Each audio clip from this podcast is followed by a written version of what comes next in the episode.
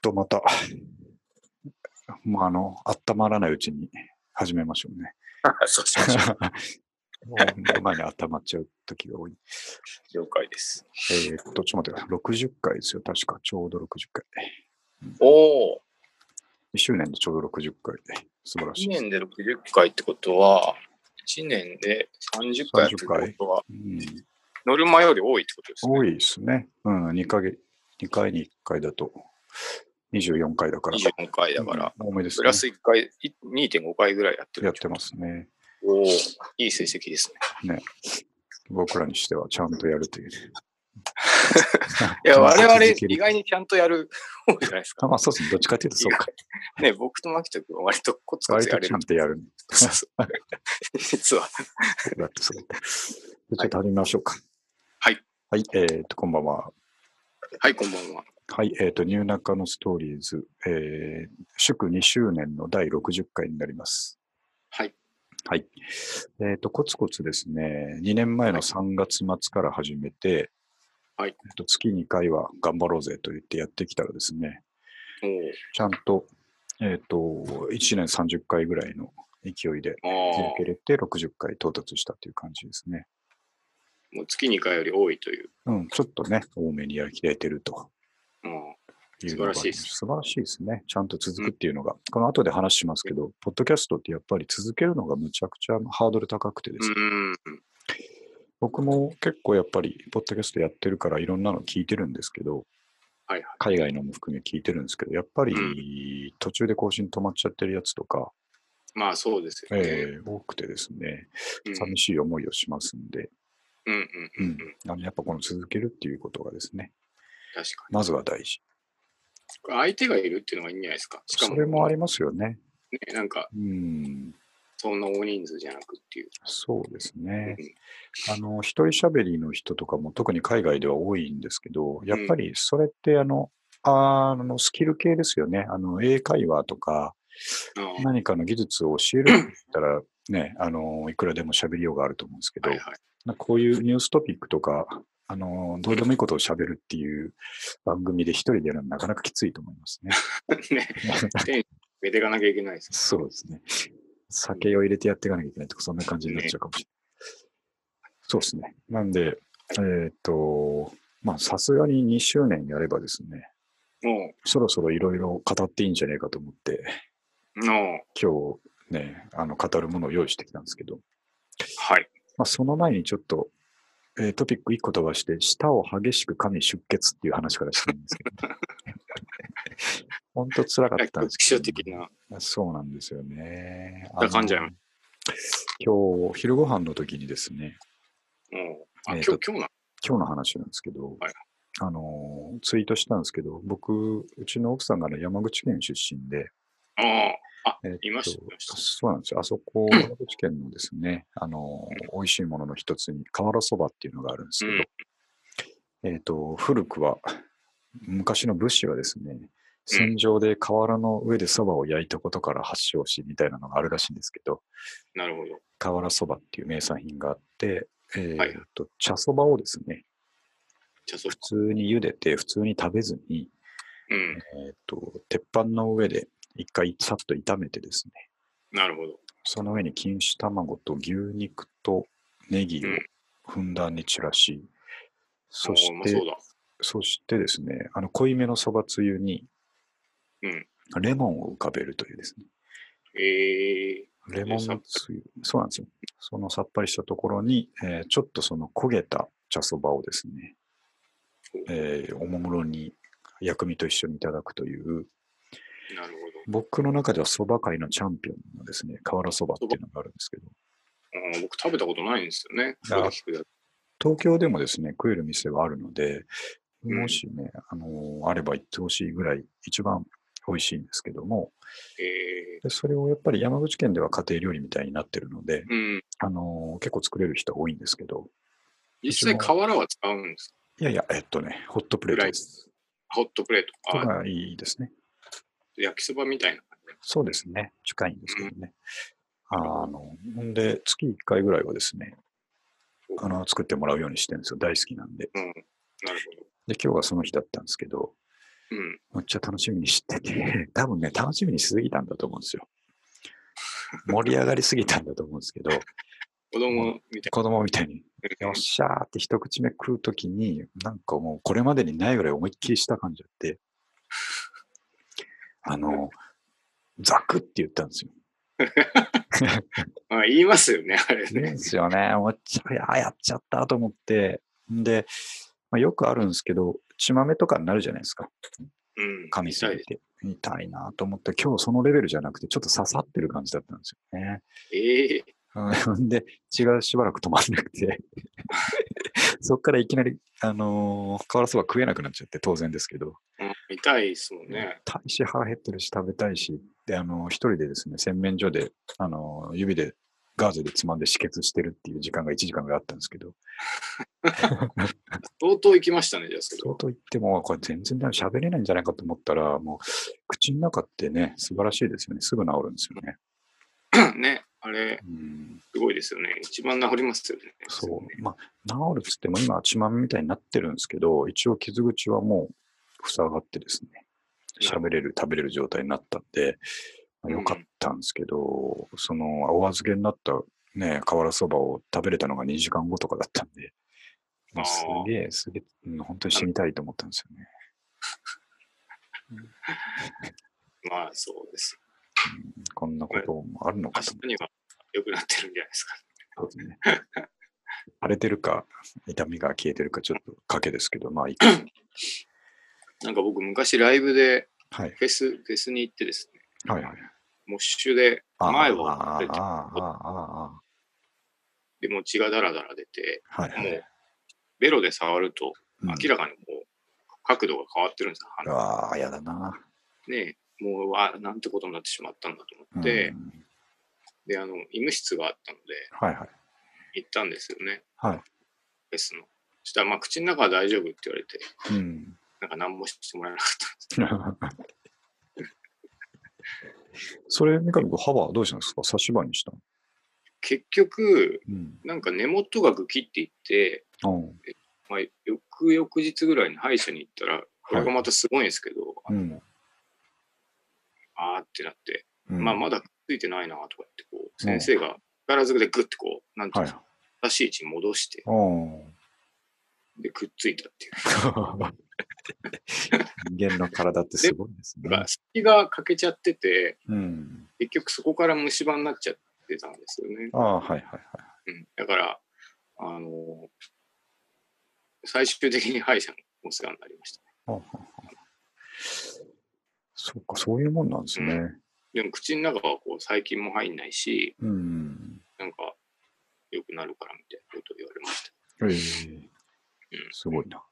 そう、まあ、すごいな。口の中のあの解決力、すごいなと思った、まあ、えー経験でしたけどね。ちょっと辛そばが美味しく食べれなかったんで、ハルソバに関しては、うん残、暗い気持ちになっちゃいましたけどね。うん、さあ、まあ、ね、2周、2周年だからといって、はいそんなね、あの、セレモニー的な話はなく、いきなり舌を噛んだ話からいくわけですけども、まあ、ね、貴重な話を。うんですね。はい。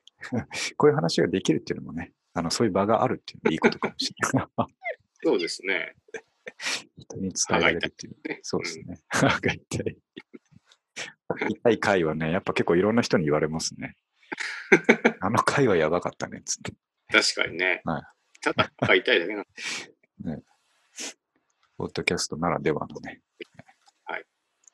さて、でですね、そんなポッドキャストに関して、えーっと、2周年だからちょっと語ってもいいんじゃないかと思って語ったんですけど、えーっと、きっかけは、この2番目に書きました、えー今日から始める技術ポッドキャスト完全入門っていう書籍が、うんこれは、あの、なんていうか、この、ちゃんとした書籍っていうとあれですけど、そういうものではなくて、えーっと、うんいわゆる同人誌的な、 えもーのなんですけど、えっ、と、ちょっと前にですね、もうなんか第4回目ぐらいを数えるらしいんですけど、えっ、と、技術書店っていう、えっ、と、コミケの技術書版ですね。えーコミケってアニメとか漫画とかじゃないですかうんうん。趣味は。で、あれの、えっと技術書籍。だから IT 系の人たちやプログラマーの人たちが、あの、うん自分の好きなテーマで、えー書籍を作って、えー即売会をやるっていうイベントがあって、なるほど。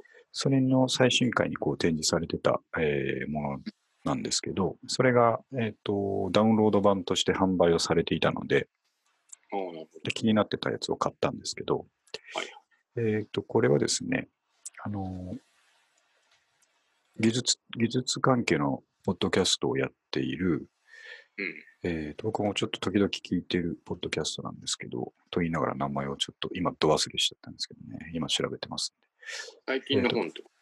んで。そうですね、つい最近えです。ああ、そうだ。えっ、と、やっていきポッドキャストっていうのがあってですね、やっていき。うはい。ん。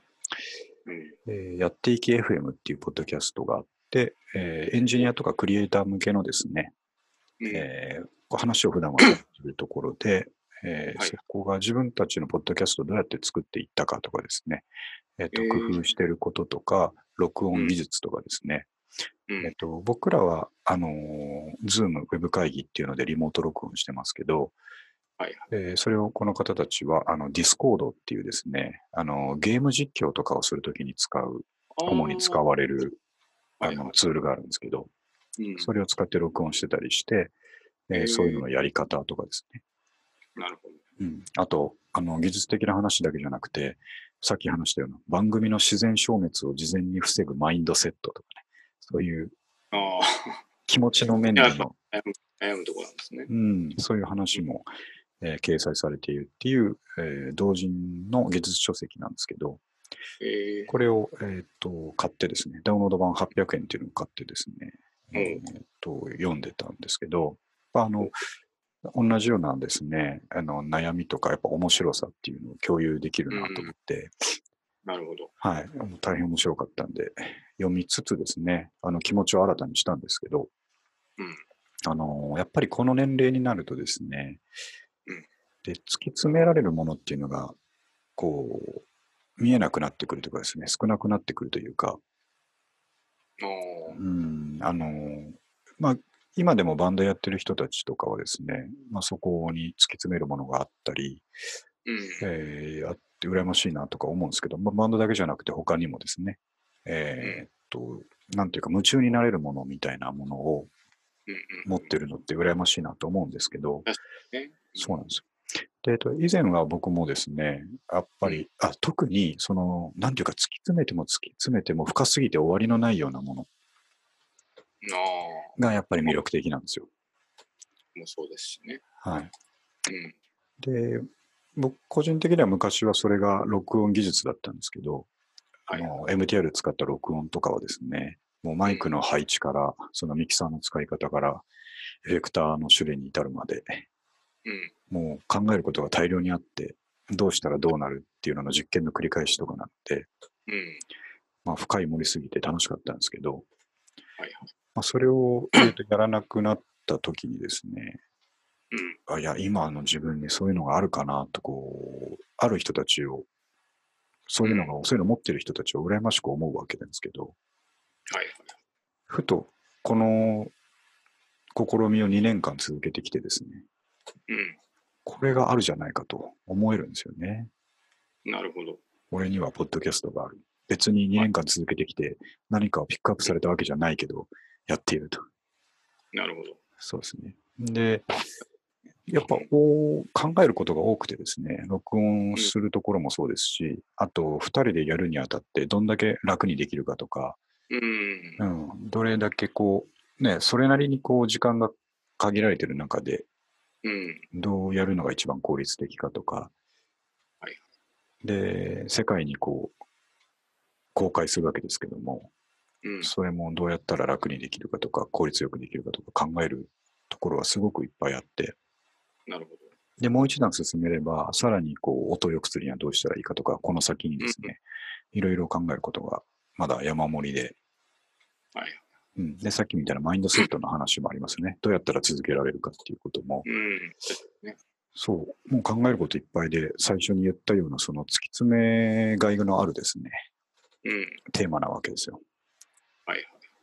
うん。で、昔やってたのは録音の技術とかも活かせるし、うん。まあ、ウェブの話もそうですね、ホームページ作ったり、あーうんどうのこうのっていうのも、まあ、あるまあある意味得意分野なところがあるから、これをもうやるしかねえなと、なるほど。ええ酒を飲んでもないのに、飲んだ勢いみたいな感じでちょっと書いたんですけど、ツイッターをですね。はい、大切なことですよね。そうなんですよね。やっぱなんかこういうのがないと面白くないですよね。うーん。三上君で言うと、その毎日古着見てても飽きないっていうのあるじゃないですか。まあね、なんか、それうんも奥が深いですしね。そうなんですよね。うん。そういうものがやっぱ羨ましくて欲しかったりするんですけど、うん。で、まあ、いろいろこう、目移りしながらも、あ、いや、そう言いながらも、これ、突き詰めるといいなというのがですね、うんまあ、見えてきて、面確か白いなと思ってるところなんですよね。だから、今年もや、同じようにやるんですけど、もうちょっとこう、いろいろ深掘りをしてですね、はい例えば、あの、まあ、この技術書と同じような感じで、えーとかん最も簡単に始める方法としたらどうしたらいいかみたいなところをに。うん。あのー公開してみたりですね、なるほど。うん、そういうのはちょこちょこすぐにねあの完成形に従うのが僕らの悪いところ であのちょこいちや、ょこでいいんじゃないうんそうですねちょこちょこ記事を書いていけばいいんですよこういうそういうの、えうん、一気に公開しなくても確かにね。ちょっとずつうんう画像付きでこのツールのキャプチャーとか上げてあげられれば一番いいんですけども、うんそういうのってめんどくさいなってふと思っちゃうんですけど、だから一日うんうんそのワンセクションごとでもいいから、ちょっとずつ作っていけばいいものなんですけど、確かにねで、うん、1年ぐらい経って形になりゃいいかなぐらいでいいと思うんですけどね、そういうのもやってみたいなと思ったり。うん。なるほうん、ど。まあ、そうですね。やっぱこう、副産物がありますよね。そうなんですよ。ね、いろいうん、そろそろね、そろそろ仲間ができてもいいと思ってるんですけどね。ろ。まあ、バンド仲間みたいな感じで、そうそうですね。仲間みたいな、いいですね。うん 確対対バンみたいですね。かにね。あ、そう、ちょっとね、対バンで話飛ぶんですけど、あの、はい。三上君、あのニュース見ました ?Google の新しいゲームプラットフォームのニュース。あ、なんか、ちらっとしか見てないですね。ステイステージやったかななんだったかなあのですどんねな、話あの、は話としては、今のいわゆる据え置きゲーム機、プレステとかスイッチとか、うんニンテンドースイッチとかを完全に過去のものにしてしまうような、えーとえーゲームプラットフォームの話ですね。えーあとですねなんていうやつだったかな。ステージだったかな。なんだこれ。Google ゲーム。あ、スタディアって読むのかな。ステイディアかな。オンラインゲームってそうですそうです。オンラインなんですけどう、ん要は、あの、ハードがですね、うん。なくて、えんーっと、コントローラーだけ持ってたらよくて、あ、コントローラーはあるんですね。そうですなねる、コほどントローラー。コントローラーもですね、あの、専用のもあるし、別に他のゲーミングコントローラー、ほかだサードパーティーが出してる USB あはいのゲームコントローラーとかでもできるって書いてあったんですけど、はい。それを持って、えーっと、なんて言いますか、マシンはあのパソコンのブラウザでいいと。えー、でもちろんパソコンだけじゃなくて、えっと Chrome かな、うん Chrome 上でやるので、Chrome が動作する、えー、あじゃあハードウェアであれば何でもスいい。マートフォンでもいい。そうそう、スマホでいい、えうっとタブレットでいい、パソコンうんうんでいい、うん、あとネットにつながるテレビでもいいとえいー、うことで、えーで本体はさ完全にサーバー上にあるんですよ。なるほど。だからゲームの本体というか、えー主機能が動くのはサーバー上で動いて、えーうんそのスマホなりテレビなりにフィードバックされるのは、あのーブラウザ上で動く画像だけっていうことですね。なるほど。そう。で、これがえー可能になったのは、えーっとハードウェア側の、サーバー側の進化ですね。ああ、処理速度がもう遅どん延どん、なくそうそうそううん遅延がなるほど。もう限りなく短くなってるので、うん。こういうことがやっとできるようになったっていう感じえですー、あ、そうか。逆に言うと今までできなかったんですね。そう今までもこう同じようなのあったんですけど、やっぱりそのレイテンシーの問題とかで、あんまり。こうガッと流行らないうんんです。けど、もう Google がですね、えーウルトラパワーのサーバー陣を用意したんでしょうね。えー、あ、なんかどこだった ?AMD と共同開発した専用のあれであ CPU でみたいな話書いてありましたけど、えー、なので、えっ、と、まあ最初に言ったように、これが本当に流行ったら、うん。えーとゲーム本体を買う必要ってもうなくなるんですよね。なるほど。うんできっとビジネスモデルとしては定額でいくんだと思うんですよ。こああ、の辺がタイトルもやり放題。そうそうそうまだこの辺、料金のこと細かく発表されてないらしいんですけうど、ん。まあ、皆さんも予測されてるところがあって、やっぱ定額でいくんじゃないかと。月何千何円とか二千何円とかで、まあ、遊び放題でいくんじゃないかと思うんですよね。スポティファイ的な。そうですね。うん。で、これ、ええこれあのデモ画面とかも出てるんですけど、その今、うん Google が先週ぐらいからやってたそのカンファレンスのデモ画面とか出てるんですけど、はいはい。もう全然レイテンシーとか気にならない、そのバトルゲームとかやってるんですよ。ああ、そうなんですね。そう。意外にこうなんかね、ありそうじゃないですか、格闘ゲームやっててもそうそうそ止まる、一瞬止まるみう。たういんな。。もう全然そんなのはなくて。で、これがもし本当にですね、魅力的なタイトルがいっぱい出て、うん。流行ってきたら、最終的にその据え置きゲーム機器っていうのは、どうなるんだろうっていう話ですね。なるほど。うん。末尾もう僕ゲームを本当にやらないんでわかんないんですけど、そうそういや、僕らも全然やらないんですよ ね。今は主主力は何何が 一番みんなやってるんですかププレステなのも、えっ、と、据え置きゲーム機で言うと、あ、でもプレステかな、一番多いのは。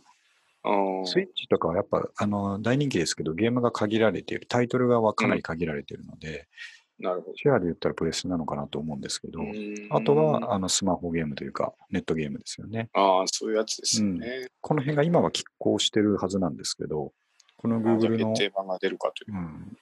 うん、Google のこのストリーミングのステージアかな、ススタディアかな、が出て、本当に動き出すと、なるこほれど。が来るぞという気がした。あ、それ、そうそれは、まあ一般的なニュースですごいなと思ったんですけど、はいはい。これは僕らの観点から見ると、ついにちょっと前も話した、えっ、と、バンドからスタジオという概念がなくなるかもしれないっていうのに、ああ、なるほ どね。はいはいはい。つながる気活がす動るんでっすていうよ。形がちょっと変わってくるっていう。いや、これ、このレイテンシーなしで、ほぼなしでいけるとしたら、うん。あの、できますよね、ついに。オンラインセッション。オンラインセッション。完璧なオンラインセッション。間違いないですね。う。うんん。そこに Google が目を向けてくれてるのかどうか知らないんですけど、はいはい。まだ目を向けてなさそうなんですけど、ああ、当然誰もが気づいてるとこだと思うんで、まあ確かにね。うん、これもうあと3年後くらいじゃないですかね。もう世の中からスタジオがなくなり始 める可能性が確かにな。あります。なんかあの、ヤマハとかずっとチャレンジしてるようですけど、うんうんうん一向に見ないですよそうなんねで。すよあれが流行ってるっていうのはなかなか聞かないので、うん、やっぱりね、あの、どうしても時間がかかるんですよね。ハードウェアが追いつく時間がかかってくるんで、そうか、そのそれはそこまでいくともうちょっと秒読みでしょうね。秒読みですよ、これは。うん、本当にだからもうスタジオに何千っていう世界ではなくなって家からですねあのパソコンなりスマホなりにうん、自分のギターとかをオーディオインターフェースでつないで、ないで。うん、でじゃあ今からやるよと。そうですようん、できっとエフェクターとかもですねはい。あ使い放題なんですよきっとあ、確かにね。きっともうツそれーはあルりとえしまてす入っちゃってるからうん、うんうんまあ、問題はドラムをどうするかですけど、ドラムはあの電子ドラムを家に用意しておけば、まあ、そうなっちゃうでしょうそれね。でいいでしょうね、フィジカルなものですけどう。ん、うんまあ、てか、あ、の、バーチャルスタジオで、こう、ヘッドマウントディスプレイと、うんうんうんもしかしたら手元に楽器もないかもしれないですね。うん、あ どうしたらいいですかね、そ れ。あ、振りだけで。そっか、だからそもそも、モーションもうキャプチャーうん楽器がないと音楽が作れないっていうのが古くなるのかもしれないですね。なんかね、うもんうそれな、それ用の新しい楽器も出てきそうじゃないですか。こうそうですね。手を振るだけでうん音が出るとか、うんうん、それなりまあになる楽器なのかっていう話はありますけどね。そうですねだからその古き良きフィジカルな演奏とか、そういうのは残っていくとは思いますけど、うんうん、消えはしないと思うんですけど、やっぱりその主流がそっちの方向にね、ね、行く行くと出ね、始める面んじゃ白い。ないですかね。うん、それ全然嫌だとは思わないですね。面白いなと思うな。ね、なんうかんそういうのを見てみたいですね。そそうでれすねでライブやるとかね。はいはい。うんそんなことをね、その Google のニュースに触れて、僕も全然ゲームやらないんで、うん。うんそっちはそっちで頑張ってくれよと思いなが ら、まあ、その、スタジオ、そうそうそう。セッションソフトツールをね、え作ってもらえるといいですえ、ね。そんなもん簡単に作れると思うんで、やってくれないかなっていうとこですよね。確かうん、なんか、あの、えーっと、DTM のソフトメーカーとかが作りそうですよね。あの、に。ね、なんか、計画はなすないわけなさそうですけ良どね。さそうですよね。うん。いやいや、そんな時代も近いのかなと思いますうね。ん。はい。じゃあちょっとガラッと思考を変えて、はいえーサミットストア鍋屋横丁店開店、新中のニュースですね。ああ、これですね。はい、行きましたあの富野君もねいや、えっとね、今日前通りました。ああ、なるほど。うん、で、いやあ、今日開いてんだと思って。ね、昨日からですうね。ん、いやすごい人でしたね、やっぱりね。僕は、あの、昨日の夜行ってきたんですけど、ああ、そうっすか。はい。あの、夜1時までやってるんですよね。はいはいはい。で、こう、あの、どうですか二階建てでインプレッションは。いや、いいですね。めちいゃいめでちゃ。すね。 いいですね。 もうあそこに行く生活になるんじゃないですか中野ね。君とか一番近いですもんね。僕は近いですからね。まあ、うん河野が多分、駅前のあの、ああ、そっかそっか。あそこ信一号番渡近るいです前けずっとど。そ うです。ただまあ、あっちに行っちゃうことは多そうですね。そりゃそうでしょうね。うんやっぱそうだな。僕、そうそう、目入の場前規、制。。あ、かかってましたおーそううそうん今日前通った時に、その、あ、やっぱ、うん、いっぱい入ってんなと思って、と同時に、あ、もうちょっと進んだらマルショーが見えてくるんですけど、チャリで行ってるんですけあど、それです。これ、すげえガランとしてんのかなと思いながら、そしたら寂しいなと思いながら見たら、やっぱね、うん、ガラッとしてまあまあね、まあ、しょうがないですけどね。うん。そうそいうう、だからちょうどうん。自分がこう社長だったら、はいはい。マルコんどうするかなと思ってたんですよね。いやー、回転するっていうね、噂は、それ、もうだいぶ前から聞こえてるはずなんで、多分は早い段階で、そねこからじゃあどうするかっていうと、うん、いどうしたらよかったんでしょうね。やー結局結構考えたけど、何も出てこなかったです。いや、そうですよね。うん、だから、あの、安売りに走るわけにもいかないし、そうそうそうそうう。ん、難しすかぎといるなっ。て、高級路線っていう感じでもないじゃないですか。うんうん、そうですね。いやだー、まあその、物件が自社ビルだったら、うん、まだ勝ち目あると思うんですよ。それは経費の部分でってことですよね。そうです、そうです。原経営的価にながんかかとらかないなといる。うか、うんそう、なんとかなるっていう。はいあれがもし実社じゃなかった家賃払ってたら、まあうん、相場に終わりじゃないですかね。やっぱそうですよね。で、マルショーチェーンだから、あそこは借りてるだけでしょうね、きっとね。あ、マルショーってあれチェチェーンなんでチェすーンかですよ。うん、他にもありますよ。どうなんうんあ、じゃあ終わりか少もなしめれでない。すけど。うん、だから、えうんー本部がどう考えてるかですようん。なかなか厳しい戦いに。ね。なりますよねね。一気に死んでいくのかな。あれ、サミットの2階は100均だけですかあ、いや、100均は結局入ってなかったですね。そうですあかの、いきなり2階に上がっていくスタイルですね。あの、なんだろおう、ー生鮮食品とか2階なんですよ、野菜となか。るほど、なるほど。 1階がお酒とお惣菜と、はいはいはい。あとなんだっけな。なんか、まあ、基本的に日常の買い物するんだったら2階に上がるスタイルですなね。るほど。それもまあ、動線的にはそうなんでしょうね。上行っそうて、そう下行ってもちょっと買わせなきゃっていう話ですよそね。うそうそうそうそううん下で完結しちゃうと困るっていう動な線んか、お肉の試食コーナーとかうん2階にありました。お肉なるほ試食ど。コーナー。いやー、すごいな、やっぱり。そうですね。外から見 ると、なんか、お惣菜がかなり充実してるのかなと思いましたけどね。ああ、なんかありましたね。うん昨日、そう、メンチカツを買いましたけど、うん美味しかったで。す。あのそうです か。はい美味しかったっていう。まあ、そうです、ね。美味しいと思うんですけどね。うん、だから三上君も書いてましたけど、やっぱりこのなんか釈然としない思いっていうのが、あ、そうそうそう。インディーオルタネティブのスタイルの僕らとしてはありますよ そね。うなんです。うんなん、かあのー最近こう限界集落みたいなうん、字とかが多いじゃないですか。はい。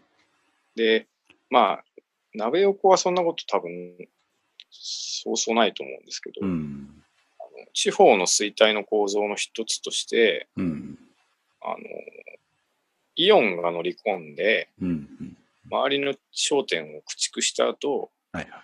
やっぱり採算が合わないからイオンも撤退しちゃうっていうパターンがあるんでですすよ。ね。うん、よく聞きますね。それでこう、もう買い物が不便になりすぎて、うん。どんどんもっと人が減っていくっていう。はいはいはい。なんか、それをちょっと想起してるのかもしれないですね。ですね。なんか、マルショーが何年そこでやってたか知らないですけど、うんまあ、5年、10年はやってそうなので、うん。まあ、仮に、マルショーが辞めて、うん。 5年後、サミットもなんかで撤退したら、めちゃくちゃ不便になるぞそうですね。っていうのはあるのかなと思うんですけどね。ちょっとなんか僕らが新中野に引っ越してきた頃よりは、あのうスーパーが飽和してきてるなっていう気がしますけどね。ああ、うんあっち側はそうか、あれがありますもんね。あそう、3徳があマイ、そうそう、のマイバスもありましたねマイバ。スケットできたじゃんうんはいはい。マイバスあって3徳あって、ちょっと、うんあのー中野富士見町寄りに大関が最近できて、ああ、大関ありますね。はいで、ダイソーがついてるやつですよね。そうです、そうです。あそこ完璧なんですよね。ちょ完璧らしいですっと ね。完璧なんですよ。 その手前にあった、えーっと、マルエツプチが今ちょっと辛い状態になってるんですよね。あ、そうか、マルエツプチあったありましたよね。な。なるあそこも寂しくなっちゃっててですね。ほど。そうです。でもまあ、大関行っちゃうんですよね。そう、結局ね、サミット使うと思うんですよ。なんだかんだうん使うでしょうね。ねえだから、まあ、しょうがないなと思いつつ、どうもなんか、うん、これでいいんだろうか、みたいうん。 なんかね、そういう思いをずっと抱えてしまうっていうのな。が、そうそうそうそう。そんな必要ないのに、ちょっとそういうのないのに、全ところありくますないね のに。僕らねそうなんです。まあちょっと今後のね、動向に注目だそうですね新中のニュースですね。うん。はい。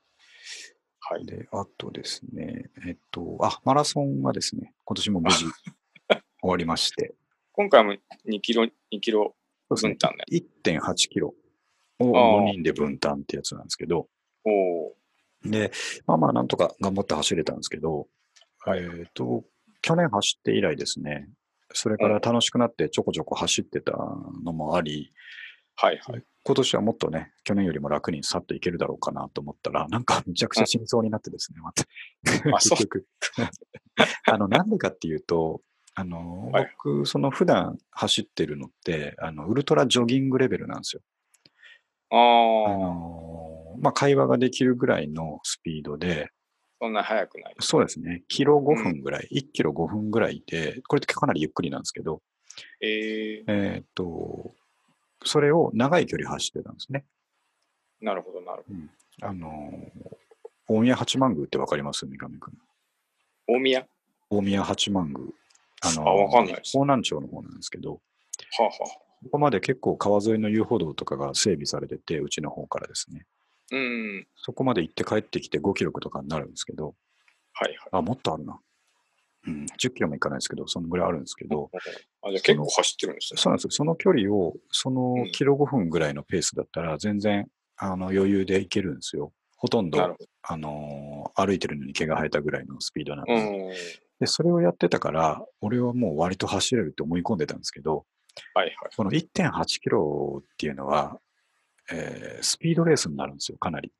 なるほど。みんなが1.8ぐらいだから、あの、精一杯走っちゃっててでまあ、す。最悪全速力でいけなくもない距離ですそようね。そう、そうなんですよ。 1.8キロね。うんそうなんですよ。だから、僕はいつもの走ってる感じで、えーとはい調整を続けてですね、よし、うん行こうかと思ったら、で、自分の番にたすきがなった瞬間に、やっぱこう、はい周りのムードとですね、まあみんながかなり早く走ってるのと、あと沿道でいっぱいみんなが応援してくれるっていう雰囲気に完全に飲まれてですね。面白いぐらい 飛ばしつの、そうそう、面白いぐらいに飲まれ て、全然いつもと違うペースで走っちゃうんですよね。あうあ、はんでまあこの1.8キロだけだからと思っていはい。で頑張って走ってたらもう折り返し時点ぐらいでおいまだ本当にあと半分あんのかみた いな絶望感を感じるぐらいもう疲れてああまずいですね。まずいんですよあーあーって思いながら でそこから確実にペース落ちてたと思うんですけどでまあなんとか走り切ったんですけど、ああ、よかったよかった。ええであの結局タイムがね8分10秒とかそんぐらいだったんででもさっき言ったように、そのキロ5分で走ってたら、えーっと10分ぐらいかかるペースなんですけど、ああ、じゃそこをあ結か構なハイり、ペースで行えったーと。自分としてはハイペースだ はっあの1.8キロは8分って全然速くないんですけど、あの僕としてはかなりなるほ過どなごるしほちゃって、あの終わった後ブラックアウトするかぐらいゼーハー言ってたんですけ ど、ね、痩せ我慢で、まあみんなの応援してるところに戻って、イエーイとか言ってたんですけど、かなり痩せ我慢でしたね。ど。いや、でも怪我とかなくてよかったですいよ、や 倒れちゃうまあまとあね。そうですね。もう、もう行こう、早く早くご飯食べ行こうっつって。うん家族、ご家族でみんなえーご飯行ったっていう、まあ、いい楽ですねしい会で終わって、終わりはしたんですけどね。うん。まあ、天気がすごい良くて、ああね、なんかあの日、すごい良かったですね、ポカポカしててそうなねん。ですよ。雨降るって言われてたんですけど、うん全然降らなくて朝から快晴でですね、もう走るには最強の観光、うん環境でですね、楽しかったんですけどね。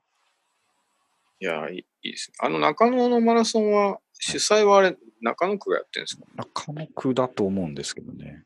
中野区ですね。うん、いろんな、その区の、えっ、と、テントとかも出てたんで、多分へー中野だと思うんですけど、食べ物もいっね、意ぱい外出てにてですね活発にやってますよね。そう。はいなんかイベントとしてすごい成功してて、はいはい、そうなんでめっす。ちゃ楽しそうだなと思って。あれもう本当に、えっ、と、ランナーの募集がすぐ締め切られるぐらい人気なんですよ。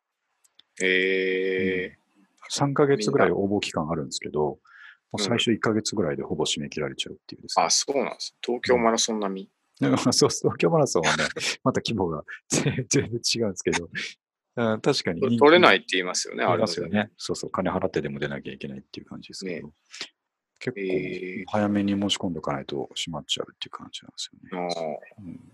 ーうん、もういや、いいですね。そいいですね。毎年やろうと思って、来年もね、あの、もちろんやろうと思ってはい走るんですけど、だから来年は調子に乗らないようにするか、それともスピードレースに備えて調整するか、どっちかなんです 調子に乗らないようにするか。け ど、まあ、どっちかというとそっちにしといた方がいいんだろうな。調子に乗らないにした方がいいのかな。あ、でも、スピード、タイムをちょっと狙っていくっていうのもいいんじゃないですか。まあそうなんですけどね。あの、モチ8ベーション分切りたいみたいなモチベーションはあるんですけど。まあ僕、かなり一言だと思ってます けど。自分だったらゆっくりしてしまうと思うんですけど。 そうです ね。でもね、えーいいですね大きな変わりようですよ。僕、その去年出るときなんか、本当いにや、本当ですよね。どうしようってまそうしたそも、うんね。死ぬんじゃねえかってずっと泣き言ばっかり言ってたと思うんですけど、 それ考えたら今年は本当堂々と出てましたからね。一年で変われるもんですね。あれもですよ。ねうんもうなんか、格好だけは完全にランナー前としてますし ね。うんあれですかあの、どこだっけあのフランスの。あ、あデカトロン。デカトロンのね、デデカカトトロロンのアンダーシャツ着てますよ。アンダーサス来て。ああ。はいあとはユニクロで備え揃えましたけどね。なんかでデカトロンのニュース見たんだよな。あ、うんワークマン。ワークマンワークマン対キラーみたいな。そうですそねうで。す。いやー、んで、そう、やっぱみんな、今スポーツなんだなと思ってですね。ああね。なんか多いなと思って。なんか僕の知り合いも走ってました。なんかあ、本当ですか。走りそうがないのに。うん。 そう。まあ、やってみればね、なんとかなるもんですからね。うん。うんいや、素晴らしいですね。ええなんでちょっと、また今年もですね、徐々に走りはしようと思ってますので、まあ、無事終わってよかったっていう話ですね。ああ、もう何よりです。怪我がなくてね。そうですね。うんではいあとは、えっ、と、これ三上くんっぽい話題ですけど、えっ、と、ソフトバンク勤務時間内の喫煙を全面的に禁止っああ、そうです。ていうニュースがありまして、これ、えっ、と、直近じゃなくて、来年の4月から全面禁止で、ああ、今年は徐々にいろいろ鳴らしていくっていう感じらしいんですけなど、るほどな。まあまあ、こういう流れですよね。もう、そうですね。流れですよね。うん、あれだけまあ、これ、どうなんでしょうね。その、そこまで企業がうんうん、介入できるもんかなっていうのを一番最初に思いましたけ ど。そうです ね。だからまずは、今までいろんな会社がこうね、せっせと作っていた、えっ、と、禁喫煙室ですね。分煙を徹底しようって言ってた喫煙室を、最近はいろんな会社がぶつぶつしてますね。ねえ、本当に。喫煙室を自体をなくす方向ですね。もう僕、そのうん、禁煙に失敗してるんで、はいまあ、はい。一応禁煙しようという意思はあったのでですね、 まあそれはちうょっんと差し置いて喫煙者の立場からというとですそうでなんかこう何々をするなが、すね。うん。うんこうどこまで正当性を持って企業が言えるものでしょうねっていうこうああ、そうですね。話があるんですよね。うんまあ、で自由を少し侵害してますからね。そうそうそう、うんその、まあ、人権とまでいかないですけど、うんうんこう、あの、なんでしょうね。まあ、勤務中にお酒を飲むのはわかるじゃないですか。はいはいその正当な判断ができなくなるっていう。うただ、こう、な、何の理由健康促進のためにっていう建前でしたけど、そうですね。なんか、そ、それなら、じゃあ、なんかそれこそなんか、もっと他のこともやってるのかっていう気がしてしまいますよね。そうですね。し深夜残業の方がより健康に悪いんじゃないかっていうああ、確かに。そのそう。テーマはそうなんですよ。健康経営なので、うんあのーまあ、会社としては社員の健康を願うという一つの話ともう一つは健康で長く働いてくれないと収益に直結するのでっていう話ですよね。まあまあそう、そのね、保険組合とかのね、金もかかりますしね。そうそう。病気100もわかるんでですけどねうん。 ただこう、どういかがなものかと、私は。 す。そうですなねんかこう、そのうち、まあこう、なんでしょうね。つあれですよ。あのー、スマホゲーム禁止とかね。そうそうそうそう。なんか、こう、やれじゃあ、お酒を飲むなとかですね。うんあの、髪の毛は 長いと、髪の毛にはいいから短く切るとかね。 あなんか、そう、統制みたいなことが始まるきっかけに見えてしまうーうんがなくもないっていう。あそうすねまあでも、あの、僕も喫煙者ですけど、うん、あの、支持しますね。そうです ね。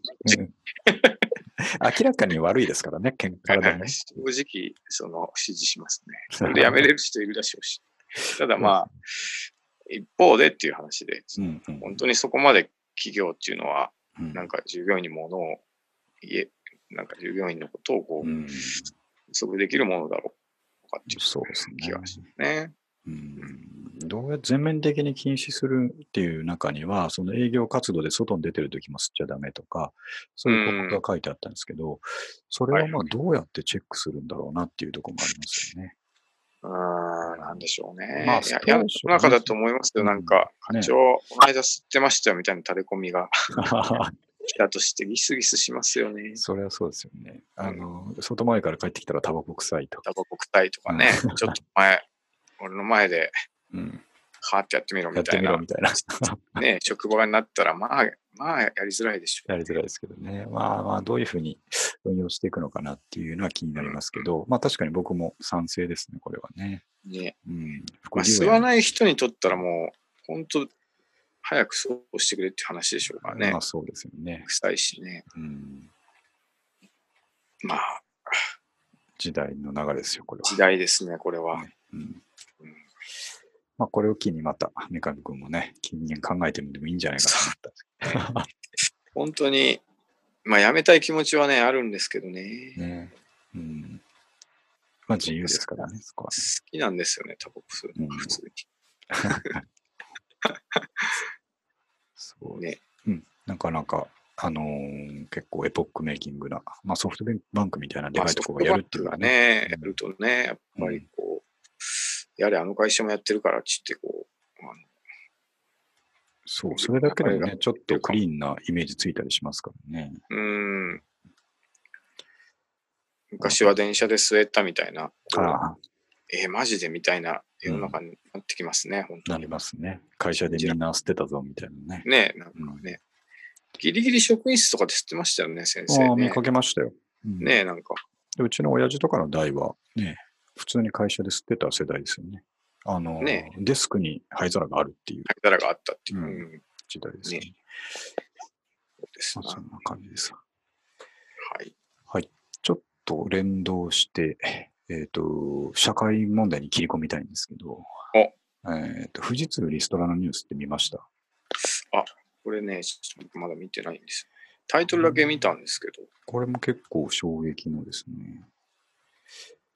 えーっと、まあ、早期退職者募集っていうのは、まあ、いろんな会社が、こう、リスター対策でやることですけど、まあ、うん大体が50歳とか55歳以上となかる、ほど。そういうところなんですけど、富士通に関してはこれを45歳以上をああ対象にするっていう方針を出そうとしてるっていう話なんですけど、おーまあまあ、それはね、いろんな会社のやり方なんで、とか業績とかの話なんで、あうんまあ、えーそれに関してどうってことはないんですけど、まあ、はいこれ考えたときにですね、45で、例えばこれは希望退職ですけど、うん。えっと、強制的なリストラがかかったとしたときにですはいはい。ね、あのー、45ってものすごいもう間近なんですよ、僕らからすると。まあ僕らね、もう40ですからね。そうなんですよう。んで、その時に、一気にこう、路頭に迷う感が出ちゃうのか、うん。いやいや、うん、分かった分かったと。うん自分は別にまだ他にもできることあるから、じゃっていうふうに明るくいけるかどうかっていうのはですね、あー大きな差だなと思ってて、確かにね。うん、そういう意味でやっぱりこう特色のあるキャリアとかですね、手に職的なものっていうのをですね、確かに。うん、ちゃんと持っとかなきゃ怖いなっていう気がしましたね。この記事を読んでると、うんえっ、と、富士通、あ、これ本体なのか。本体なんですね。そうですね。うーん。まあえー間接部門従業員の割増給付金給付金付き早期退職を含めた今後のジョブ選択をうん45歳以上の富士通グループ全従業員に拡大する。そう。こうすごいですよ。全従業員ときましたか。そうなんです。そこがすごいとこですね。うん、で、あの、富士通とかは、ここ記事にも書いてありますけど、RPA っていう、その業務効率化ですね。はい。あと、ロボティックス・プロセス・オートメーションだったかな。あの、ロボによる、ロボっていうのがそのマシンのロボじゃなくて、ツールとしてのロボですうね。ん。うんでプロセスをオートメーションするっていうことを、あの、はいサービスとして進めてるところなんで、当然自分の会社に適用してるだろうやるでしょそう。う。ですごい話。そう、目標、そこの最終的な目標って、業務効率化で人がいらなくなると。で、そのいらなくなった人の枠は、もっと自分の会社のクリエイティブなところに生かそうっんていうのが名目なんですけど、なるほここで問題なのが、やっぱみんながみんなクリエイティブなことできるわけじゃないっていう話。ど。まあ、そりゃそうですうね。んなんで、例えば経理とかにいたとか、その人事部門にいたとか、そういうところで事務作業をしていた人たちが、うん。じゃあその部分をあのロボとか AI が代替するようになったから、うん。えー、と運用部門の IT サポートのところに行ってくれとかですね、開発のなる部門に行ってくれと言われて、うん。何ができるかっつったら当然ですね、難まあしねいことの方が多いと思うんですよね。なるほど。そう、そこは手のいいリストラなんじゃないかっていうですね、うん。ことが書いてあって、なるほど。あーなんかまあそうだよなと思って、なんかね、うんこれも切ない気持ちになってくるんですよね。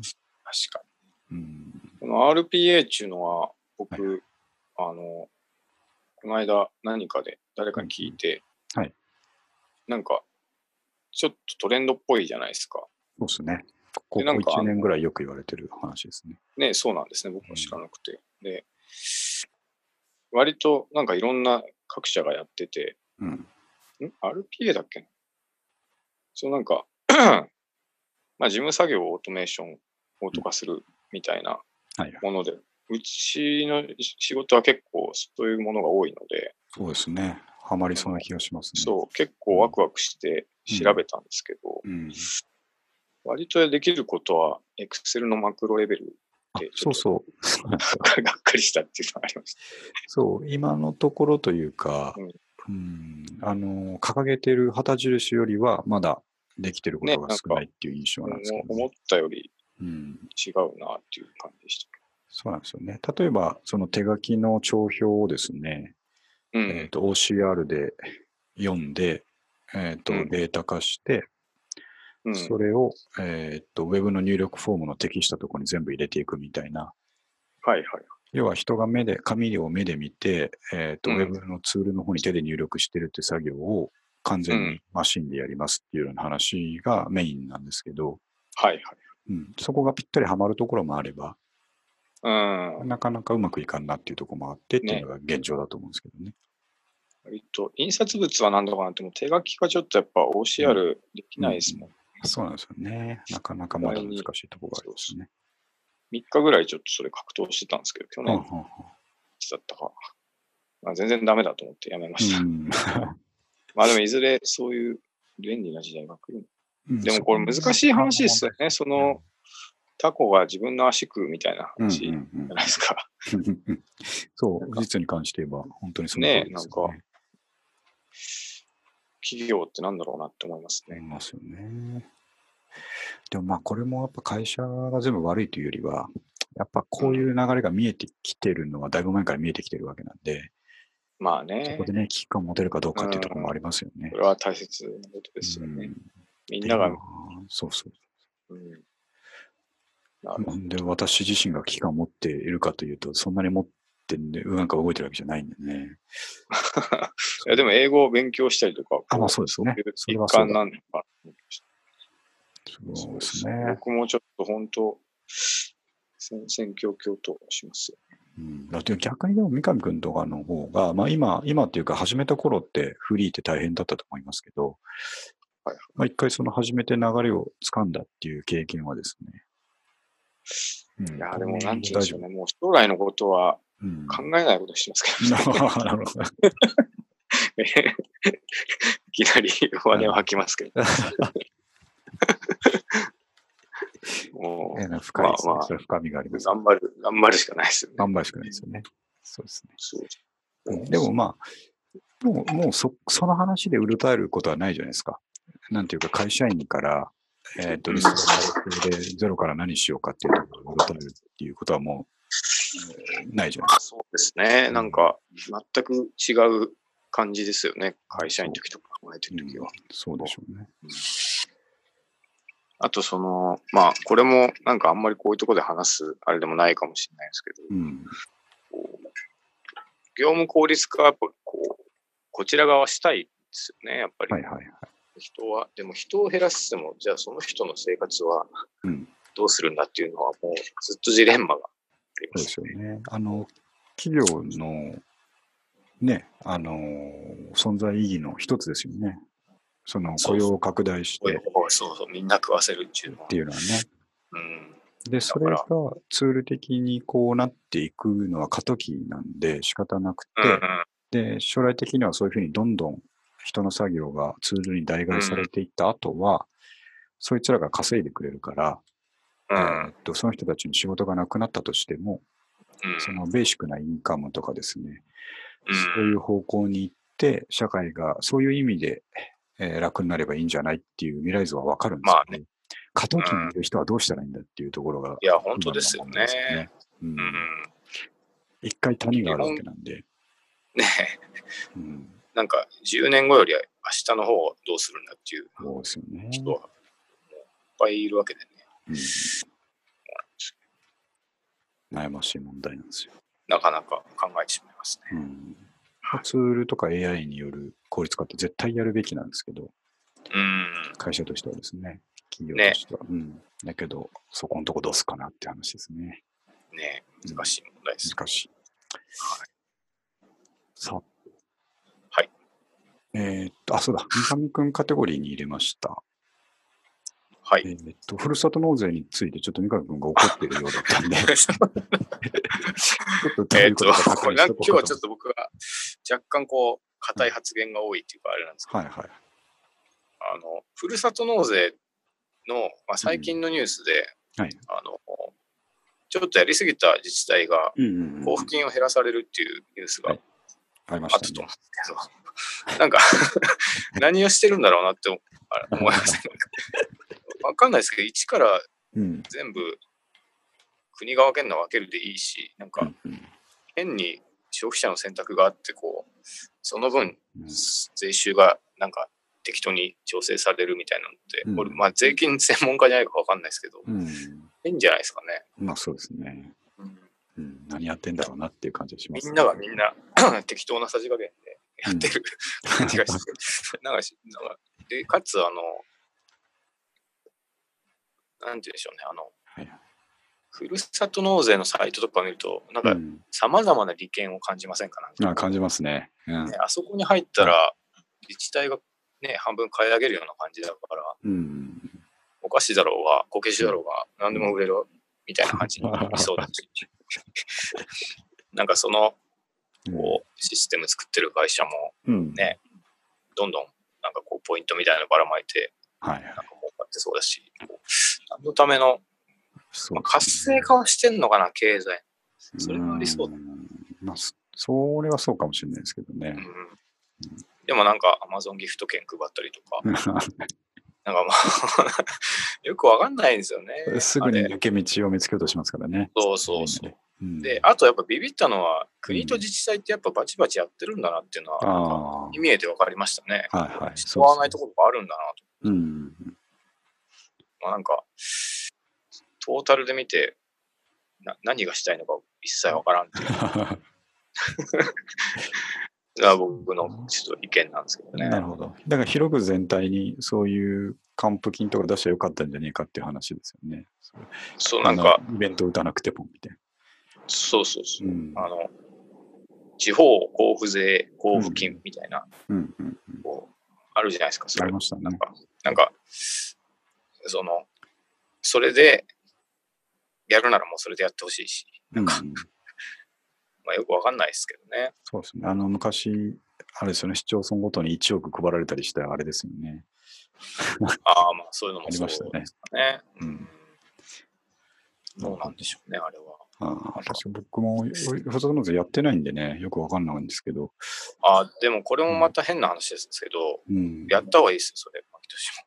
あれは、それはそれで絶対に還付があってお得だっていう話ですか。そうですね、あの、うんペイペイみたいなのあです、ね、あ、そういうことですね。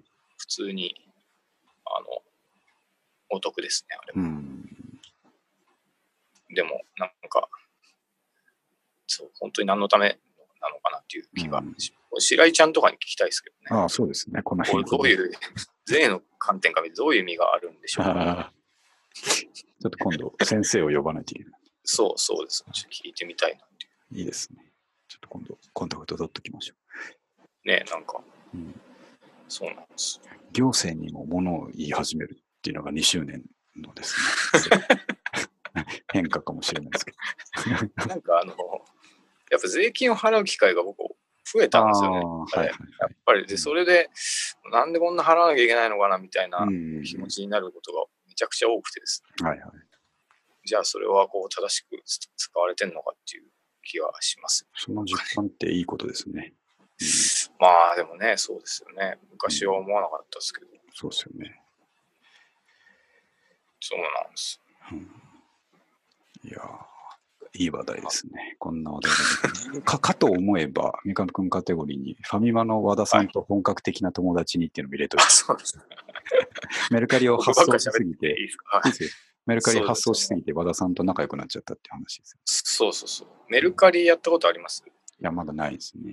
あ、これもね、ぜひやってほしいんですけど、はい。あの、メルカリの発送が今、うん基本コンビニとかでやれっていう流れなんですよ。はい。で、あの、まあ具体的にはこう、ファミポートうんあるじゃないですか。いあそこから券を出して、レジに持ってって、はいそしたら、あの、送り状を印刷してくれるので、うん。それをこう、商品に貼って出すっていう流れなんですけどはい、その一連のやるのにですね、だいたい1個2分ぐらいかかるんですよ。あ あ、で、まあ、10個持ち込めば20分、こう、レジで、うんあの、店員さんと対峙するわけで、はいはい。でまあなんか昨日も今日もすいませんみたいなことを話すんですね、うんうんまああのだんだんこう仲良くなってくるんですよねでなんか中でも手際のいい人と悪い人がいるので はいはい。なるべくその人のいる時間にこう持ってくようにししたいと他のお客さんの迷惑にうんうんなってしまう ので、 うん。気を使いますよね。そうそうするとこう和田さんというですねうん。あのファミリーマートの鍋横店にいるはいはい。まあ、35歳なんですけど、 人が、あのすごいこう、フランクっていうか、はいああいい、もう俺の時に持ってくるから全部やるよ、みたいな。そこてんてんてんてんてんてんって入ってくと、おあー今日何個、今日何個だいみたいな。それ頼もしくて、はいでその人もな んか、職人ですそうそう、えらいフレンドリーで、はいなんか、ちょっと今度飯行こうよみたいな。 でそのポイントは、あの、敬語が、敬語じゃないんですよ、その人なるほど、なるほで、それでこう仲良くなって、うん飯を、まあ、食いに行ったんで すけど、で、それ聞いたら、どうも、和田さんは、こう、アメリカに留学してたりとか、ど。へー生まれが中国だったりとか、うんまあ、日本人なんですけど、はいはインターナショナルな感じらしくてですね。へーで、俺は敬語がちょっとわかんないんだみたいな。そう、そこなんだ、みたいな。ねうんででも、そう直、直近はですね、あの、うん。 なんか電話がかかってきて、今店にいるからおいでよと店に店に行ってファミマでしょ、それかって。今でしょ。 はいまあなんか、今日は22時から夜勤だから遊びおいでよみたいうん。な感じになってまして。めちゃくちゃ仲良くなりましたっていうあ話そです。こは、あの、イートインスペースありますからね。くつそうろそごううそとう思えばくつげますもん。なんかうん、そう、それで、まあ、この間、ちょ夜中の、休みの前の日だ。なんはいか、夜中の3時ぐらいまでうん起きてたので、はい。あので3時から夜勤に入っあのうん10時から翌朝7時まで夜勤に入ると、3時ぐらいにひ、ひ昼休憩というか、食事休憩らしくて そこの隙間でラーメンを食いに行っ たっていう僕もあの生まれて初めてですね、こんなコンビニの店員さんと仲良くなって。なかなかいないと思いますね、そういう人ね。ね、うんすごいそうな。友達ができたって温かい話ですね。心温いう。まね、い。なんか、地域、地域密着の、ね。密着型の。い密着型の。やー、面白いなと思って。そうですね。面白い。我ながら、面白いなと思います。すごいですはい。はいまあぜひ。ぜひね、その新中野のコミュニティも広げてほしいので、まあそうですね、ちょっとはい、友達を増やしていこうかなと思って。そうしましょう。1周年ですからね。確さて、ちょうど1時間ぐらいなので、あうんちょっと多めに用意はしたんですけど、このくらいでいいかなとは思ってまして、はい。で、3月ももう終わりですから、早いです早ね。いんですよね。毎回毎、 毎月言ってますけど、まあ早いんですよ。ね、うんもう4月ですか。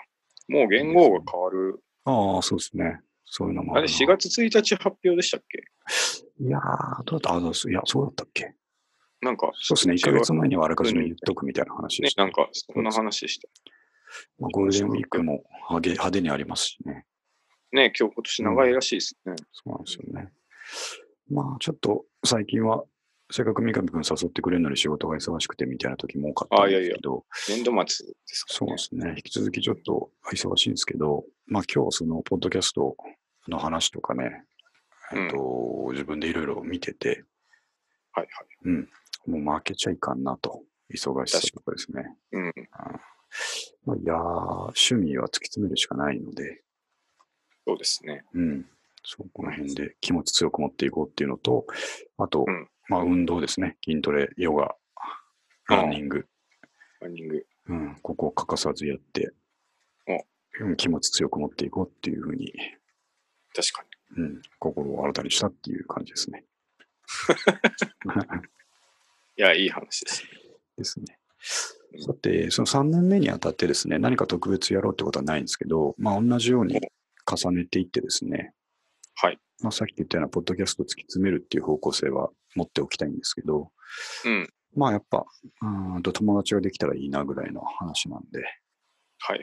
ちょっとそういううーところにも目を向けてそうですやっていね。こうかなと思いますんで。他のポッドキャストにお邪魔したそりうそう、そこが夢なんですよね。早く呼んでくれねえかなと呼。ば 誰かに始めさせるのが早そうですけど、あそうです ねあ。そういう意味ではやっぱりは簡単な始め方の記事を早くアップしないといけないな。 そうですね。うんうんこれ読んで始めましたっていうので出してもらうっていうのは。確か。あちなみに、はいさそう、さっき言おうと、一個だけいいですか。あ、どうぞどうぞ。ズームが上場するらしいですよ。おーマジですか知らなかった。はいいや、僕もさっきなんかに読んだんですけはいはい。まあ、世界的にはもうかなりでかいツールですからど。ね。うん。ね。うんいや、楽じゃないですか。あ安定してもらえると、楽それで。うんうんあ、いいですね。そうですねねサーバーも強化してもらって。そうそうそうそう。うんあのー複数人だと40分みたいなケチな制限ももう解除してもらってですね。 うん。そうなんです動よ。画で出てほしいですね。なんとか、こう、多分赤字でしょうから、まだズームって、でしょうね。なんとかこう、お金に余裕を持ってですね、いいですね。頑張ってほしいなと。そう。そういう意味では、ね、そ株を買っとくのもありですよね。ああ、確かにね。うんナスダック上場か。素晴らしいです。 うん。株買うと、無料になんないかな。 株主優待。 二人で。いいですね。あ、ズームの創始者の人は、あれだな、中国人なのかな。円水あ、さそうなんん。うん。ちええょっとあよくわかんないですけど、名前あれ、的アにメリカで上場ですよね、確かね。そうですね。自作です ね。うん。あ、いや、株式会社ズーム。あ、これ別ですね。別の会社ですね。 これあ、別のズームでそすうかで。す別のズームでした。これ、今僕がみ読んんなでいろんなことズームし てる。ズームしてるんでね、なかなか難しい。 あの、エフェクターメーカーのズームもありますし、難し い。ありますね。 あります